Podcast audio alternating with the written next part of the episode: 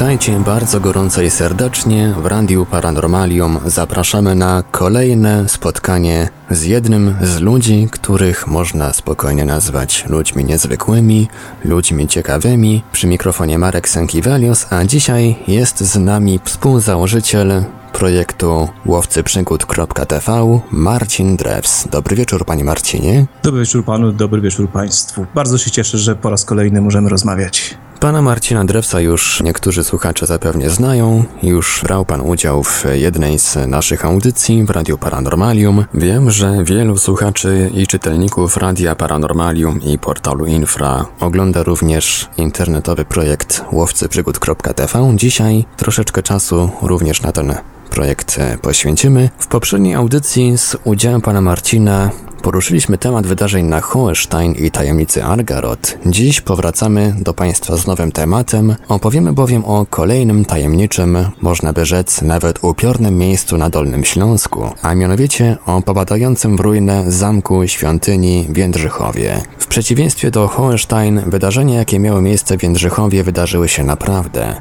Zanim jednak przejdziemy do szczegółów, chciałbym prosić Panie Marcinie, aby przybliżył Pan naszym słuchaczom historię tego miejsca. Zacznijmy może od czasów najdawniejszych. Co mówią o tej lokalizacji, podania i legendy?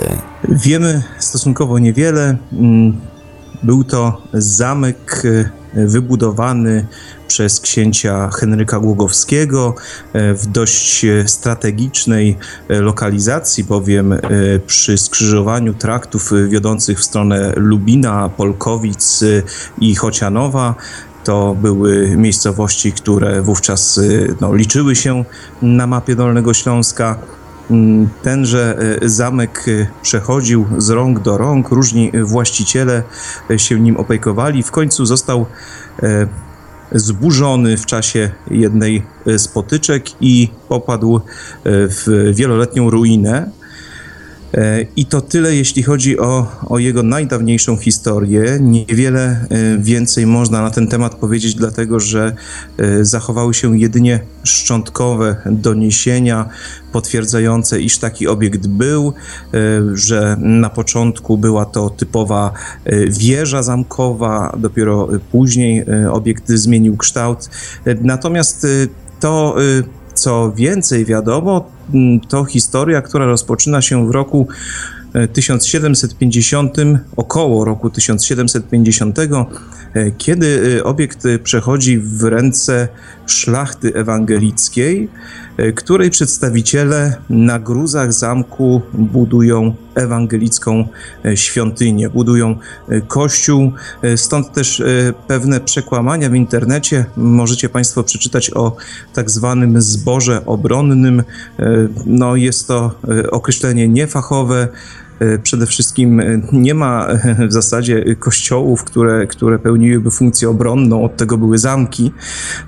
Natomiast, natomiast ja tutaj z kolei nie jestem fachowcem, jeśli chodzi o religię, mm, ale mm, specjaliści od kościoła ewangelicko-augsburskiego zwracają uwagę, iż świątynie ewangelickie to nie zbory, jak zwykło się mówić, lecz podobnie jak w kościele katolickim są to kościoły.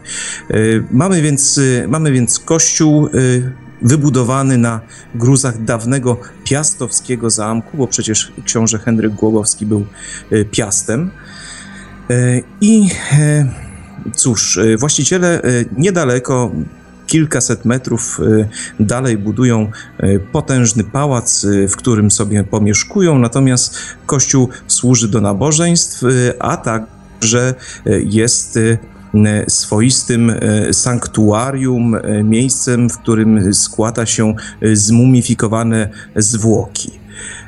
To tyle, jeśli chodzi o historię, o tę historię, którą można przeczytać w książkach, natomiast jest jeszcze cały bagaż legend mówiących o podziemiach, o podziemnych korytarzach, o ukrytych skarbach, o infiltracji tegoż kościoła przez nazistów i w każdej z tych legend, muszę powiedzieć tutaj szczerze, jest ziarno prawdy. Badam ten temat od 20 lat. Y, ba, od 25, ponieważ pierwszy raz pojawiłem się tam, tam jako młodziutki dziennikarz w roku 1990 y, i znam każdy kamień, natomiast nie udało mi się dotrzeć do tych podziemi, ale wiem, że one tam istnieją.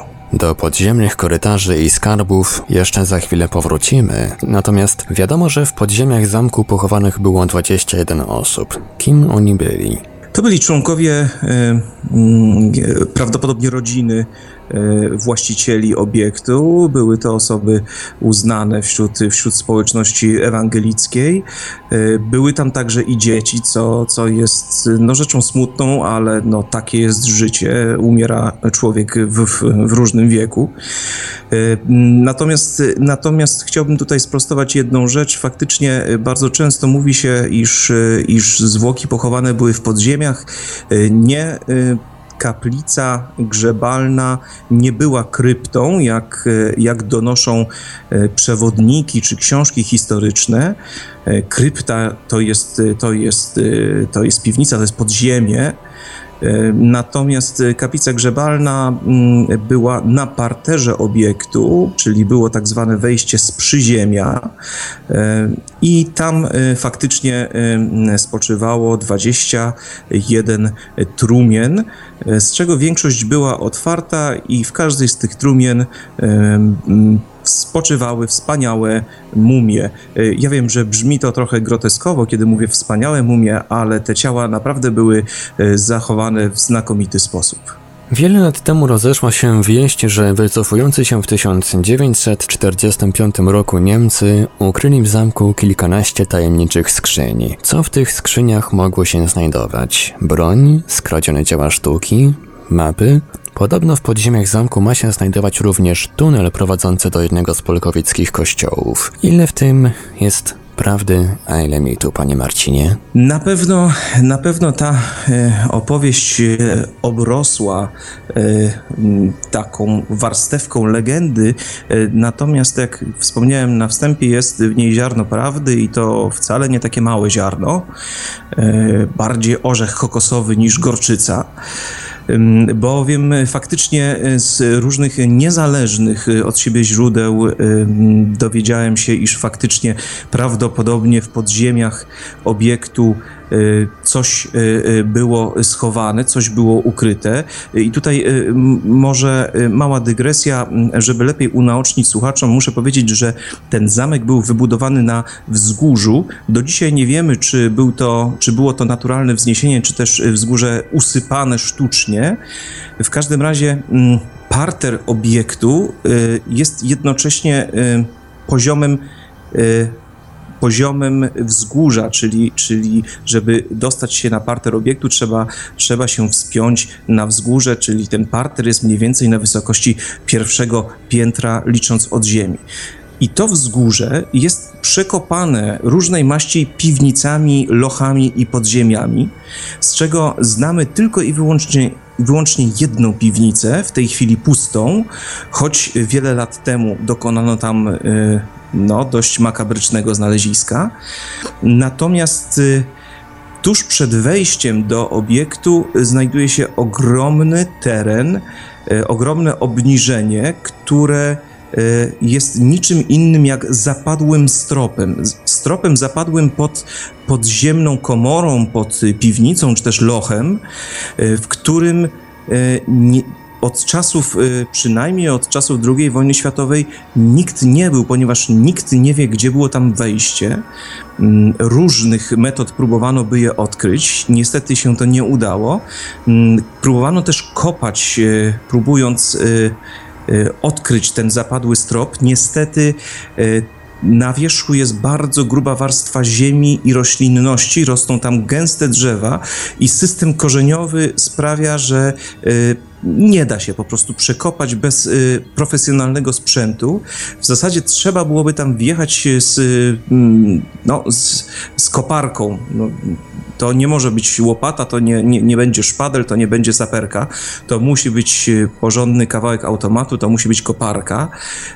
I tylko taka maszyna mogłaby, mogłaby odkryć to zapadlisko. I co ciekawe, takie plany wreszcie po latach się pojawiają. Nawet konserwator zabytków przyznał, i jest to pierwsze publiczne oświadczenie od 25 lat, że tam są nieodkryte podziemia i że te podziemia będą badane. No właśnie, czy były robione już do tej pory jakieś próby badań tych korytarzy znajdujących się na tym terenie? Co wiadomo na ich temat? Niestety bardzo niewiele. Jest y, legenda mówiąca o tym, iż y, z mm, tego y, kościoła, z tej świątyni wiódł tunel w stronę Polkowic. Niestety jest to, jest to odcinek chyba 7, może 10 kilometrów, więc raczej wydaje się to mało prawdopodobne, by ktoś przekopał tak e, e, długi tunel. Natomiast e, nie jest powiedziane, że tunel nie wiódł do znajdującego się niedaleko pałacu, który był w rękach właścicieli tej świątyni.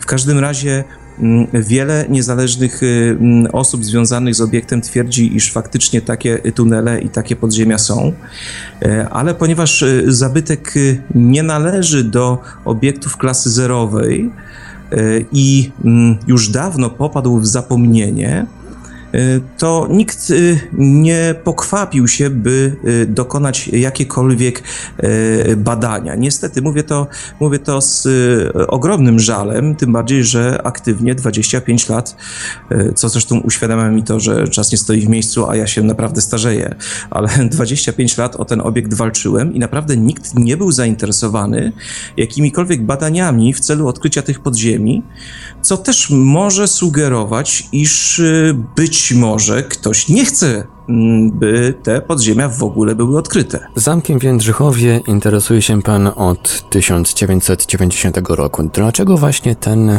obiekt nagle przyciągnął uwagę na początku lat 90.? Tutaj e, historia jest dość banalna, może nawet zbyt banalna, żeby opowiadać ją e, naszym słuchaczom, ale, ale no, poświęcę na to minutę, dwie. Wówczas miałem niewiele, e, niewiele lat, bo 15 e, byłem, e, ale byłem już młodziutkim fotoreporterem w jednej z lokalnych gazet i pisałem też swoje pierwsze artykuły, a jednocześnie byłem ogromnym fanem zabytków tajemnic i takim zaprzysiężonym pasjonatem filmów z Indianą Jonesem, więc kiedy się dowiedziałem, że 13 kilometrów od mojego miejsca zamieszkania jest jakiś tajemniczy zamek, w którym spoczywają mumie e, i o obiekcie tym nie mówi żadna książka, mm, to poprosiłem rodziców o to, żeby mnie tam zawieźli. E, I faktycznie była to wyprawa udana. Mm, kiedy weszliśmy do, do kaplicy grzebalnej, okazało się, że, e, że zastaliśmy tam e, właśnie te otwarte trumny, o których opowiadałem. Niestety zwłoki były w stanie potwornym nie ze względu na rozkład, ale ze względu na działalność wandali, ponieważ z 21 ciał tylko jedno zachowało głowę. To jest to niezwykle mroczna ciekawostka. Większość głów, większość zdecydowana, większość 20 głów zostało, zostało odciętych i zabranych. Nie wiadomo, kto to zrobił i po co.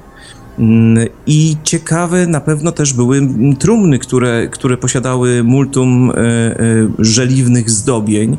E, też nie wiadomo, co się z nimi stało. Te trumny w pewnym momencie po jednej z moich interwencji po prostu zniknęły. Dlaczego właśnie dokonano tej profanacji zwłok? Co mogło być tego przyczynkiem? Czy stał za tym motyw czysto rabunkowy, czy może było coś jeszcze? W jednym z artykułów Bodajże w pana artykule w serwisie na temat.pl przeczytałem o przebiciu zwłok drewnianym kołkiem. No to przywodzi na myśl wątki wampiryczne. Dokładnie, dokładnie. Nie chcę, nie chcę nikogo straszyć, nie chcę też e, tutaj mm, prezentować żadnych spiskowych e, teorii dziejów, natomiast trzeba przyznać, że w Jędrzychowie działy się rzeczy dziwne. E, nawet jeśli złożymy to na karp działalności wandali, to to, co, co tam poczyniono, jest, jest no, z pewnością niezwykłe. To ciało, o którym pisałem, faktycznie było to ciało dziecka. E, zostało pozbawione e, głowy, wyniesione przede wszystkim z kaplicy, zaniesione do piwnicy pod wieżą dzwonniczą, tam pozbawione głowy i przebite drewnianym kołkiem. Mało tego, mm, było mnóstwo śladów, że odbywały się tam różnej maści rytuały. Nie mnie osądzać, czy były to zwykłe zabawy nastolatków, czy być może rytuały satanistyczne. Natomiast y, y, palono część zwłok, y, było tam mnóstwo świeczek, trafialiśmy na zabite ptaki, które nie mogły się do środka dostać, ponieważ, ponieważ ptak nie byłby w stanie wlecieć do, do tej kaplicy grzebalnej. Z zewnątrz wejście było zamurowane, więc trzeba było przechodzić przez inne pomieszczenia. Także te ptaki musiały tam zostać wniesione. Były resztki świeczek, odrywano kończyny, coś z nimi robiono, układano je w, w przedziwne wzory. E, także każda wizyta w Jędrzychowie e, zas, zastawała mnie właśnie takim przedziwnym e, widokiem, którego nie jestem w stanie zinterpretować. Dlatego mówię, działy się tam rzeczy dziwne, działy się za wiedzą, w związku z czym, jak mnie mam także za milczącą zgodą urzędników i parafii katolickiej, która, pobliskiej parafii katolickiej, która jest właścicielem tego obiektu, mimo że obiekt jest ewangelicki. Także jest to, jest to dziwna sprawa, którą dzisiaj bada policja, mm, ale nie, nie dlatego, że. Y, y, mm, E, że ktoś w końcu dostrzegł e, e, dziwność całej tej sytuacji, tylko dlatego, że jako redaktor naczelny Łowców Przygód złożyłem doniesienie do, do prokuratury, ale nie wiązało się to już z profanacją tych zwłok, ponieważ one zostały pochowane, ale z kwestią zaniedbania obiektu, ponieważ ustawa o ochronie zabytków mówi, iż właściciel jest zobowiązany odpowiednio zabezpieczać obiekt i moje doniesienie dotyczyło już właśnie takiej e, czysto powiedziałbym technicznej e, i absolutnie niemistycznej e, kwestii. Natomiast, natomiast pozostaje niewyjaśnionym to, dlaczego pozwalono przez 20 5 lat, bo e, tutaj mała dygresja, bo ktoś może się pogubić w chronologii. Co prawda w roku, o ile dobrze pamiętam, 94 doszło też po mojej interwencji do ekshumacji tych, tych zwłok i pochówku na terenie obiektu, to jednak część y, tych ciał została. Po prostu ekshumacja była wykonana niefachowo, y, więc jeszcze trzy lata temu y, resztki ciał pozostawały w, w kaplicy grzebalnej i robiono z nimi przedziwne rzeczy. No właśnie, tam z tego co czytałem, swoje zrobił też grabarz, którego zatrudniono do pogrzebania zwłok w ziemi. Co on takiego z nimi wyczynił i jakie motywy mogły stać za jego działaniami? Historia jest wręcz absurdalna Mm, nie powiem, że grabarz był pijany, ponieważ y, y, żeby stwierdzić upojenie alkoholowe, to trzeba mieć wydruczek z alkomatu. E, ja takie, takiego dowodu nie mam, natomiast mogę powiedzieć, że, e, że moim zdaniem e, zatrudniony grabarz był pod wpływem alkoholu, bo tak się zachowywał i to, co wyczyniał, to był absolutny, absolutny dans macabre. E, ponieważ, e, mm, ponieważ e, te ciała wyrzucał z kaplicy grzebalnej przez dziurę wybitą dwa metry nad ziemią, rzucał nimi jak kłodami, po czym już w świetle dziennym przed wejściem do, do budynku na kolanie łamał te, te ciała na kawałki, po to, by zmieściły się w ledwie czterech trumnach. Y, wcześniej z tych trumien na moich oczach i na oczach y, kolegów, z którymi byłem, bo mam tutaj dwóch albo trzech świadków, którzy ze mną wówczas pracowali w telewizji, ów człowiek wyrwał białe płótno, żeby w trumnach było więcej miejsca i te połamane szczątki upchał, upakował, bo inaczej tego nie da się określić w tych właśnie czterech trumnach. Nie mam już rar. Tak, dokładnie. To była, to była kompresja, yy, kompresja zanim to jeszcze było modne. Yy, mamy kilka zdjęć, które, które można w naszym materiale, yy, materiale łowców przygód zobaczyć. Yy, widać tam tego grabarza, yy, widać akurat yy, to ciało, któremu została jeszcze głowa. I jeśli przeliczymy, że mm, grabarz zostawił chyba dwa albo trzy ciała, a pierwotnie było ich 21, no to 18 ciał jednak udało mu się zmieścić w czterech y, trumnach. Także faktycznie zwłoki.rar. Pozostawionymi w podziemiach szczątkami zaopiekowali się po grabarzu oczywiście również poszukiwacze wrażeń. Tak jest, tak jest. Y, w sieci można znaleźć blog, y, którego mm, adresu nie pamiętam e, w tej chwili, natomiast, e, e, natomiast pokazuje on młode dziewczęta pozujące w trumnach, pozujące z resztkami tych ciał, co jest no, chyba mało zabawne, natomiast raczej, raczej makabryczne. Tymi zdjęciami, z tego co wiem, też zainteresowała się policja.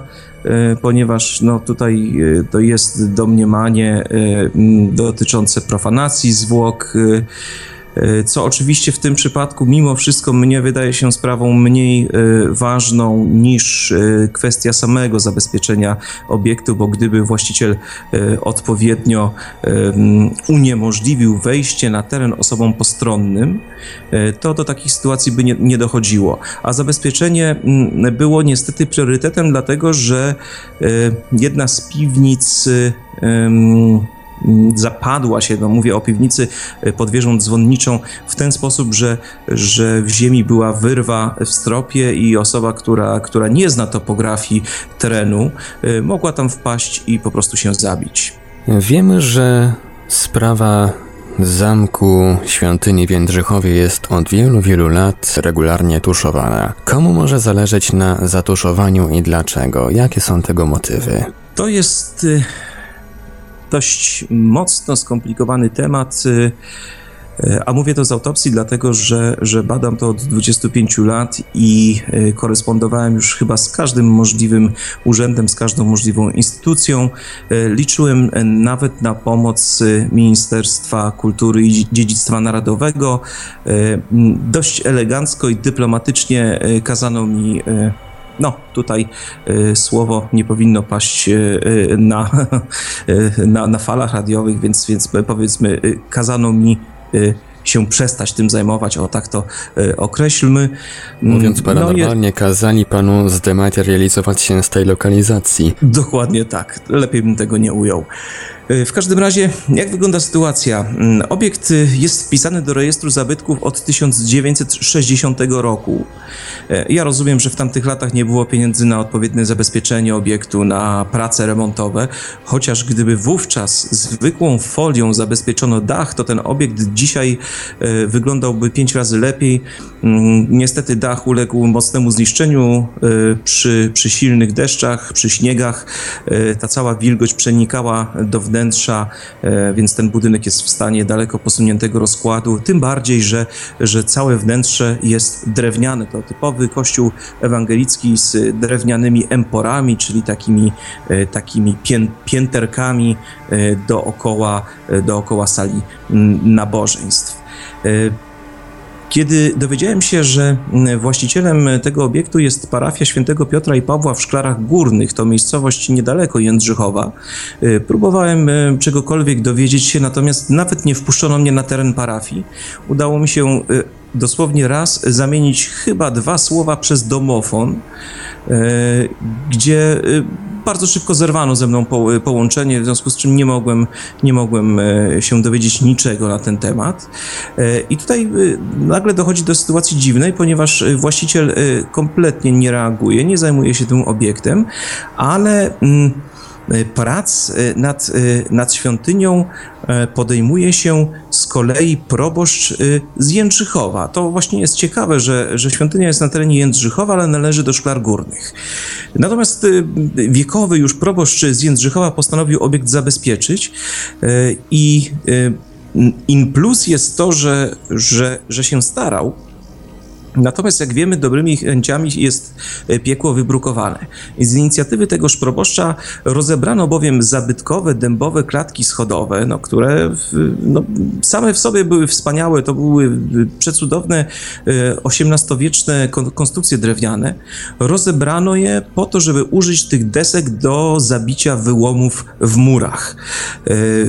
Część z tych desek, y, gdzie się podziała reszta, nie wiemy, y, natomiast można się domyślać, że poszły na opał, y, bowiem w zeszłym roku doszło do, do podobnego podziału, mówiąc w cudzysłowie, podziału te, tego mienia, kiedy miejscowi po prostu rozebrali salę do nabożeństw i zabrali deski po to, żeby zimą sobie palić w piecach. Ja interweniowałem wielokrotnie, mm, próbowałem rozmawiać z konserwatorem zabytków, y, wówczas wojewódzkim. Y, wtedy był jeszcze inny podział administracyjny kraju, było to y, województwo legnickie. Szybko okazało się, że konserwator jest, był mi bardzo przychylny do momentu, kiedy zapytałem o Jędrzychów i o właściciela obiektu, i o sprawę dewastacji, i o sprawę mm, profanacji zwłok. W tym momencie, kiedy, kiedy poruszyłem te tematy, konserwator nabrał wody w usta e, i natychmiast e, zostałem e, publicznym wrogiem numer jeden, ponieważ zadawałem pytania. Szybko się zresztą okazało, że konserwator żyje w bardzo wielkiej przyjaźni z, z właścicielami obiektu, co może nasuwać podejrzenia, że krył właściciela i krył ten fakt, że obiekt nie jest właściwie zabezpieczany. Mm, ale z czasem ten konserwator przeszedł na emeryturę, zastąpił go inny. Ten, y, ten urząd wojewódzki stał się y, zamiejscową delegaturą Urzędu Wojewódzkiego, ponieważ zmienił się podział administracyjny kraju i, i nie było już województwa legnickiego, tylko województwo dolnośląskie. I sytuacja nie przyniosła żadnej zmiany. E, mało tego, mam pisemne dowody na to, e, iż Urząd Konserwatora Zabytków kłamie i kłamał wielokrotnie, wprowadzając dziennikarzy i osoby zainteresowane w błąd, e, kiedy pytany był o to, kto jest właścicielem obiektu. Była taka sytuacja, że przyjechał mm, z, z zachodniej granicy człowiek związany z, prawdopodobnie z Dolnym Śląskiem poprzez, poprzez rodziców czy dziadków, bo jak wiemy były to tereny niemieckie, E, I kiedy e, przypadkiem znalazł się w Jędrzychowie, e, z miejsca zakochał się w, w tej świątyni do tego stopnia, że powołał stowarzyszenie przyjaciół tego kościoła. Wydał nawet dwa internetowe ziny na ten temat i miał plany zakupu i odbudowy obiektu. Niestety y, jeździł po wszystkich możliwych urzędach w województwie i każdy wskazywał na innego właściciela, natomiast w żadnym przypadku nikt nie przekazał temu człowiekowi prawdy. Y, ostatnio złożyłem pisemne zapytanie do konserwatora zabytków, dlaczego przedstawiciel urzędu kłamał w kwestii tego, kto jest właścicielem, i odpowiedź brzmiała: Nie wiem. Y, także no tyle, jeśli chodzi o urzędnicze wytłumaczenie. Natomiast y, jest y, to zabawne, y, no mówię to trochę z przymrużeniem oka i, i trochę tak na smutno, y, ale w jakimś sensie jest to zabawne, że mm, kiedy łowcy podjęli temat i dość mocno zaczęli dokręcać śrubę czynnikom urzędowym, to okazało się, że wsadziliśmy kij w naprawdę duże mrowisko i zaczęli występować w telewizji wszyscy związani z tym obiektem. Jeden konserwator, drugi konserwator, rzecznik kurii biskupiej e, i najsyp, naj, najfajniejsze w tym wszystkim jest to, e, że jedna wypowiedź przeczyła drugiej, e, w związku z czym mamy do czynienia z chaosem informacyjnym, który moim zdaniem nie jest chaosem przypadkowym, tylko jest dalszą próbą wprowadzania ludzi w błąd. Po tym, co pan powiedział, trudno faktycznie nie odnieść wrażenia, że komuś bardzo, bardzo zależy na ukryciu wszelkiej prawdy o tym zamku i o tym, co się tam dzieje. Natomiast co się dzieje z zamkiem dzisiaj? Z tego co mi wiadomo, z tego co ja przynajmniej czytałem, wynika, że coś tam wreszcie w zeszłym bodajże roku ruszyło w zakresie zabezpieczenia obiektu przed dalszą dewastacją. Faktycznie, faktycznie tak. kiedy mm, uruchomiliśmy y, już wszystkie nasze, kolokwialnie mówiąc, y, wtyczki medialne i przyjechaliśmy tam y, na miejsce ze stacją TVN24, która, która zrobiła dwa dość mocne materiały na ten temat. Proboszcz z innej jeszcze wsi, bo ze wsi Sobin, też sąsiadującej z, z Jędrzychowem, wziął sprawy w swoje ręce i tu też dziwna sprawa, dlaczego proboszcz z Sobina, a nie dlaczego, y, y, dlaczego nie mm, parafia świętego Piotra i Pawła w Szklarach Górnych? Dlaczego właściciel nic nie robi? Dlaczego właściciel milczy? Ponieważ y, mm, proboszcz Sobina jako, mm, jako przedstawiciel innej parafii nie jest stroną w sprawie. E, no ale zostawmy to, bo to są już, już niuanse, e, niuanse prawne, mniej lub bardziej prawne. E, natomiast faktycznie padł blady strach na, i na czynniki urzędowe, i na czynniki kościelne, tym bardziej, że, że na, na to wszystko są paragrafy w ustawie o ochronie zabytków. I faktycznie podjęto, mm, podjęto prace związane z zabezpieczeniem obiektu. Polega to na tym, że wstawiono, wstawiono bramę wejściową, przejściową, uniemożliwiając wejście e, na teren obiektu. Zamurowano wszystkie okna i wszystkie otwory e, na parterze i bodajże na pierwszym piętrze. Zabezpieczono zapadniętą, e, zapadłą piwnicę. Natomiast pozostają w dalszym ciągu wyrwy w murze, także na teren obiektu można bez, bez problemu wejść, tyle że już nie da się, nie da się wkroczyć do samego kościoła. Co ciekawe, mm, te prace wyceniono, o ile dobrze pamiętam, na 150 tysięcy złotych, co jest y, no, kwotą astronomiczną.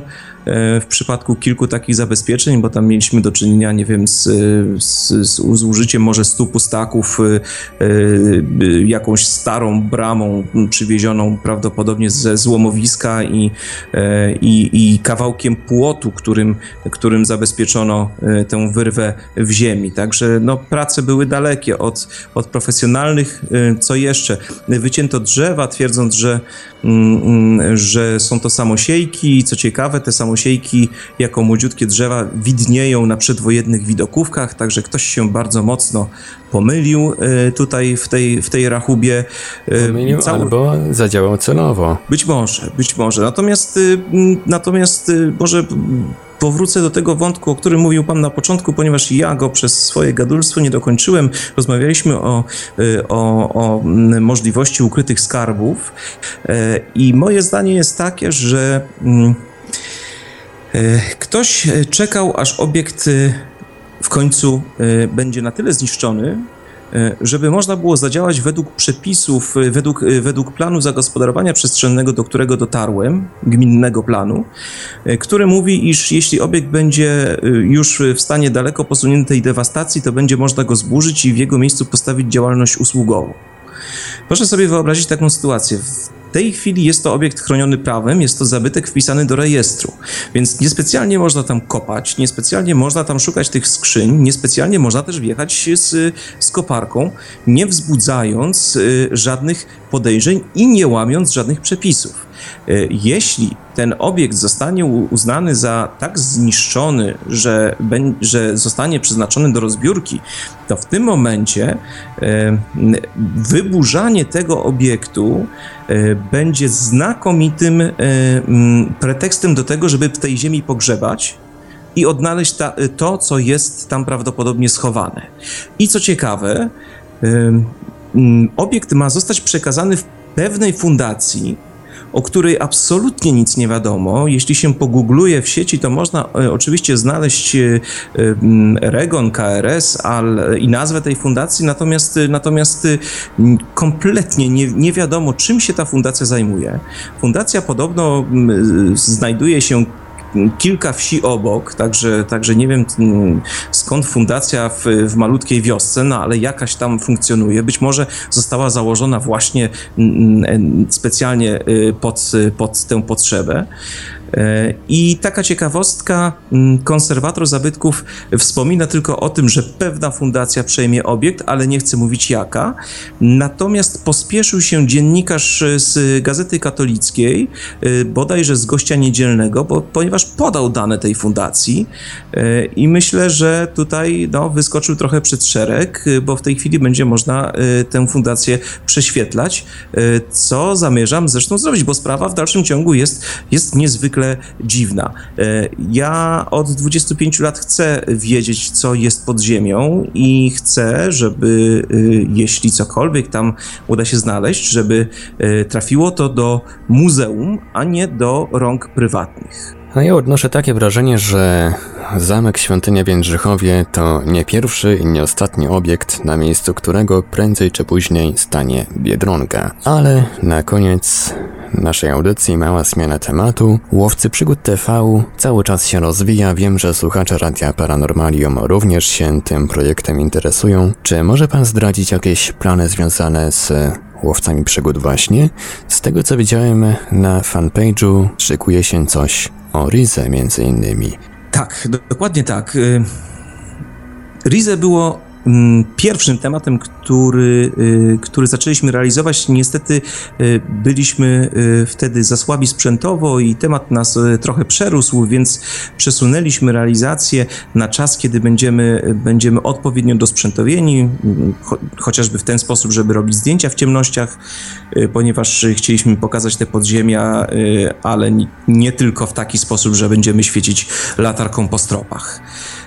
Natomiast tak, Rize jest jednym z, z tematów, ale nie będę ukrywał, e, że to właśnie kontakt z państwem, kontakt e, z radiem i z portalem Paranormalium e, podsunął nam pomysł, by sięgać właśnie po tematykę nieco zbieżną z waszą.